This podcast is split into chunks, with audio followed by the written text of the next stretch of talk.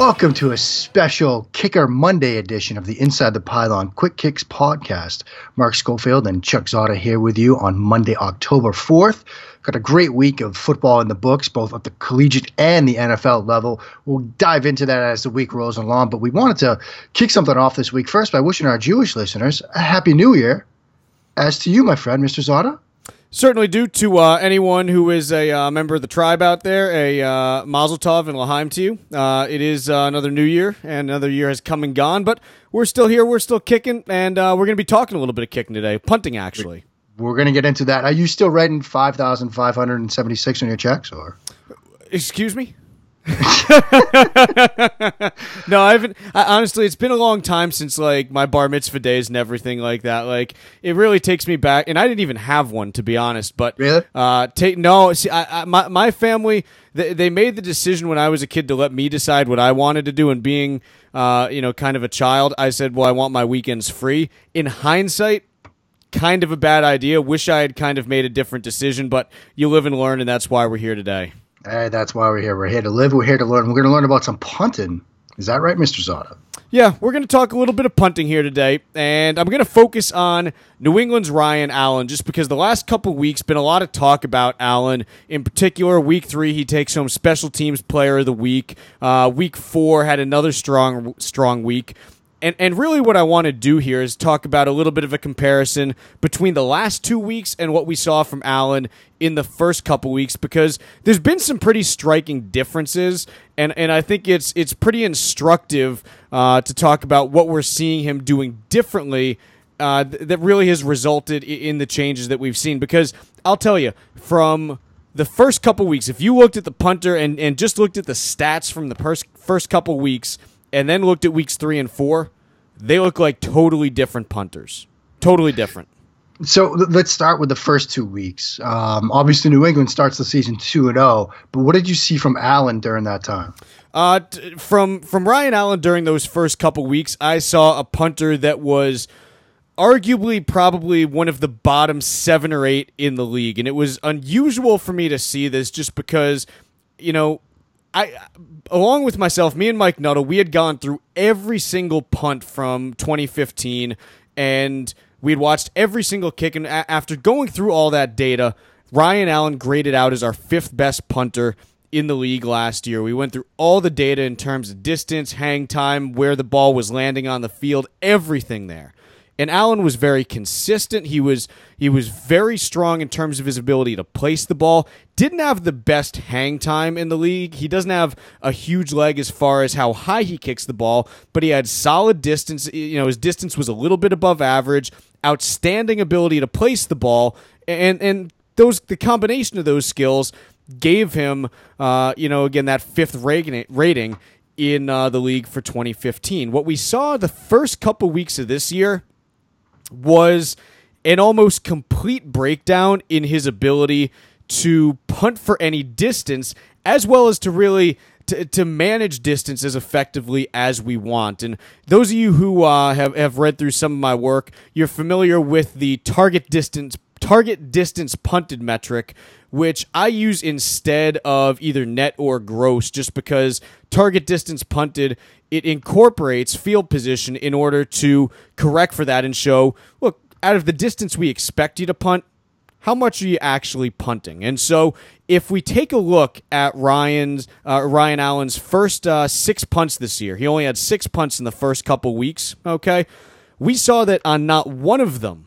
on not a single kick, did he reach the ideal landing point for one of his punts. He was below average, not on one or two kicks, but on every single kick. So whether it was long distance, whether it was short distance and pin deep situations, he simply had no ability to put the ball as far as he wanted. And in some situations, it created some problems for the Patriots, and it was a little bit unusual to see that. So that's really the thing that stood out to me when I look at the first couple weeks.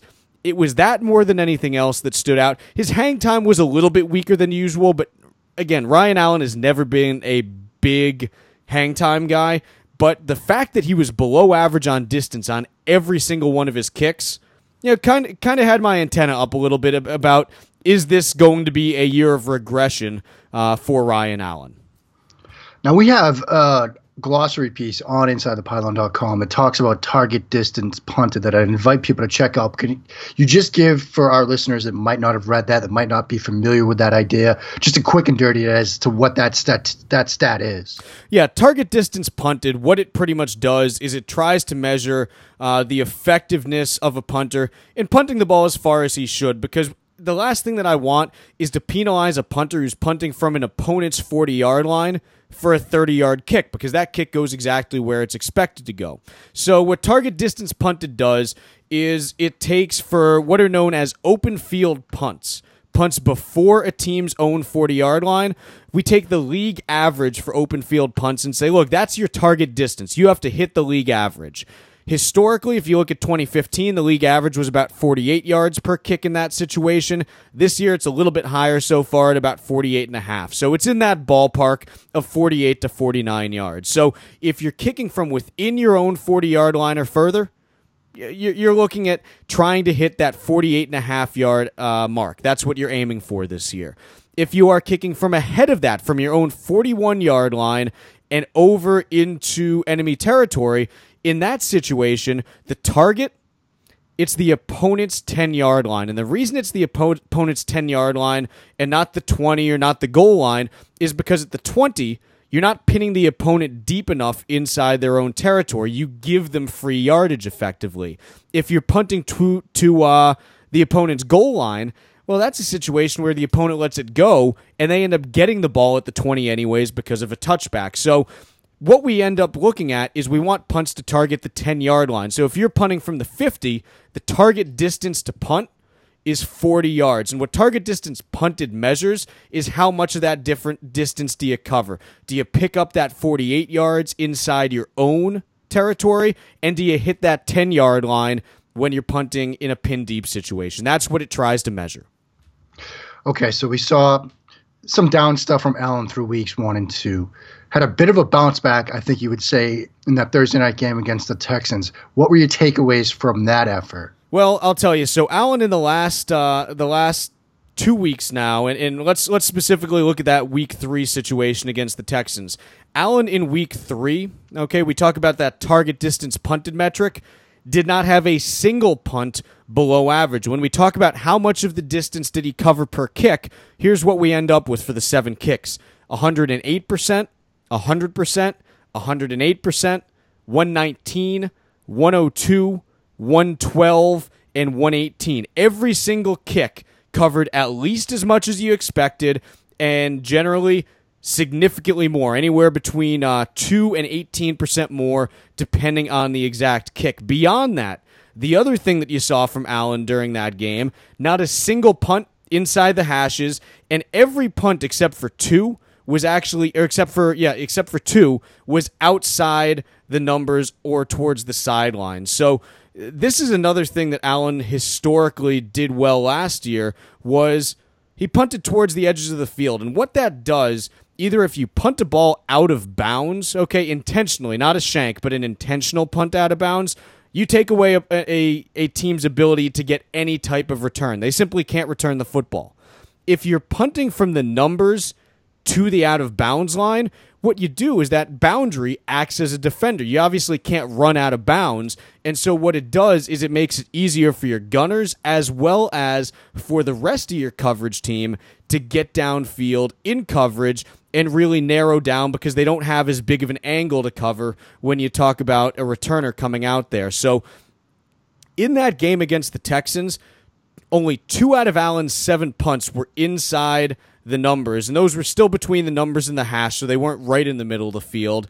And every single kick there was at least what you expected in terms of target distance punted. The only one that that pretty much met the criteria was a 36 yarder that landed right on the 10 yard line, and that was Allen's second kick of the game in the first half there. That one, even though it only landed, you know, covered the distance that you expected, it was also right on the right numbers. And so it still resulted in a fair catch just because the returner had nowhere to go because it's a short field uh, and, and the ball had enough hanging at 4.35 seconds to hang, which allowed the coverage team to get down there and converge on the right numbers. So everything going to the outsides there and and really a, a strong leg throughout the entire game uh, in that game.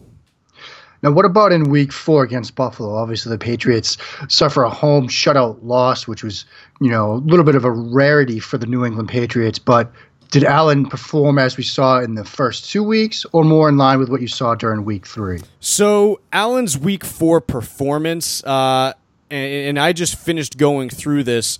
Uh, through the first four weeks of the season, grades out as one of the top performances in the NFL this season. Uh, his his target distance punted numbers were phenomenal. He had two that were both one yard below the expectation, two 47 yard punts from his own territory. But everything else, and really everything was coming from his own territory this game, just because the Patriots had zero offense.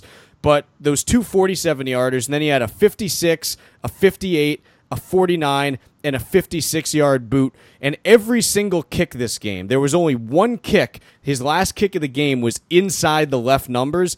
Everything else outside the numbers, and in particular, three kicks right towards the sideline, including one at the end of the first half that really prevented a free kick situation for the Buffalo Bills just because he placed it so well that the returner, Brandon Tate, couldn't even get to it to fair catch it and force a free kick situation. So in this game here, you know, Allen did a tremendous job uh, in terms of moving the ball around, using both sides, primarily going to the left. He had four kicks to uh, the left side of the field, but that one kick at the end of the first half, right to the right side of the field, and I think it caught Brandon Tate a little bit by surprise because Rex Ryan, you could tell going into half, wanted to have a chance at that free kick to try to put three more points on the board. Couldn't end up getting it, and, so that that last kick of the first half was just a phenomenal punt, just to change field position there, but not only change field position, but prevent uh, that free kick opportunity really. And and I think you know again, kind of caught Brandon Tate by surprise there and, really just an outstanding day from Ryan Allen here. And what you see in terms of target distance punted in the first two games, Ryan Allen covered 84% of the of the distance you would expect him to cover in any situation. In the last two games, weeks 3 and 4, he's covered 109% on average. So, you're talking about a swing here uh, of 20 25% between those two two week periods. That is a huge, huge swing. And I'll tell you, I, I, had some concerns after week two that Allen was regressing because he had, you know, until last year, he had been somewhat inconsistent and really had never put together everything in one season. And so I had some concerns that, hey, maybe last year was starting to look like a fluke, but with these last two performances, you know, I can kind of chalk it up and say, okay, early season, you know, whether it's jitters or just kind of working the cobwebs out, and everything has looked much, much cleaner over the last two weeks now. I want to talk about that punt to like, sort of caught Tate off guard at the end of the half. Do you think that was just situational awareness on the Patriots' part that they kind of, you know, called for Allen to do that, or do you think he just got a hold of a punt pretty well? No, I think it was 100% intentional because what we saw on this punt, the first thing that stood out to me is he was punting in a nose down situation, or he was punting nose down from pretty much his own end zone. And that's unusual. Nose down punting, what it does is it takes a little bit of oomph off the ball. It doesn't carry quite as well because the ball is more tumbling as opposed to uh, spiraling through the air. And so when I look at that, you know, Allen's not a guy who usually goes nose down from his own end zone. He will do it uh, in enemy territory, but he will not do it from his own end typically. So to see that there suggests that they said, okay, we need to do something a little bit different here. They saw that Brandon Tate was lined up right on the uh, the left hash, and so they said, look, kick towards the opposite sideline, and that's exactly what Allen did.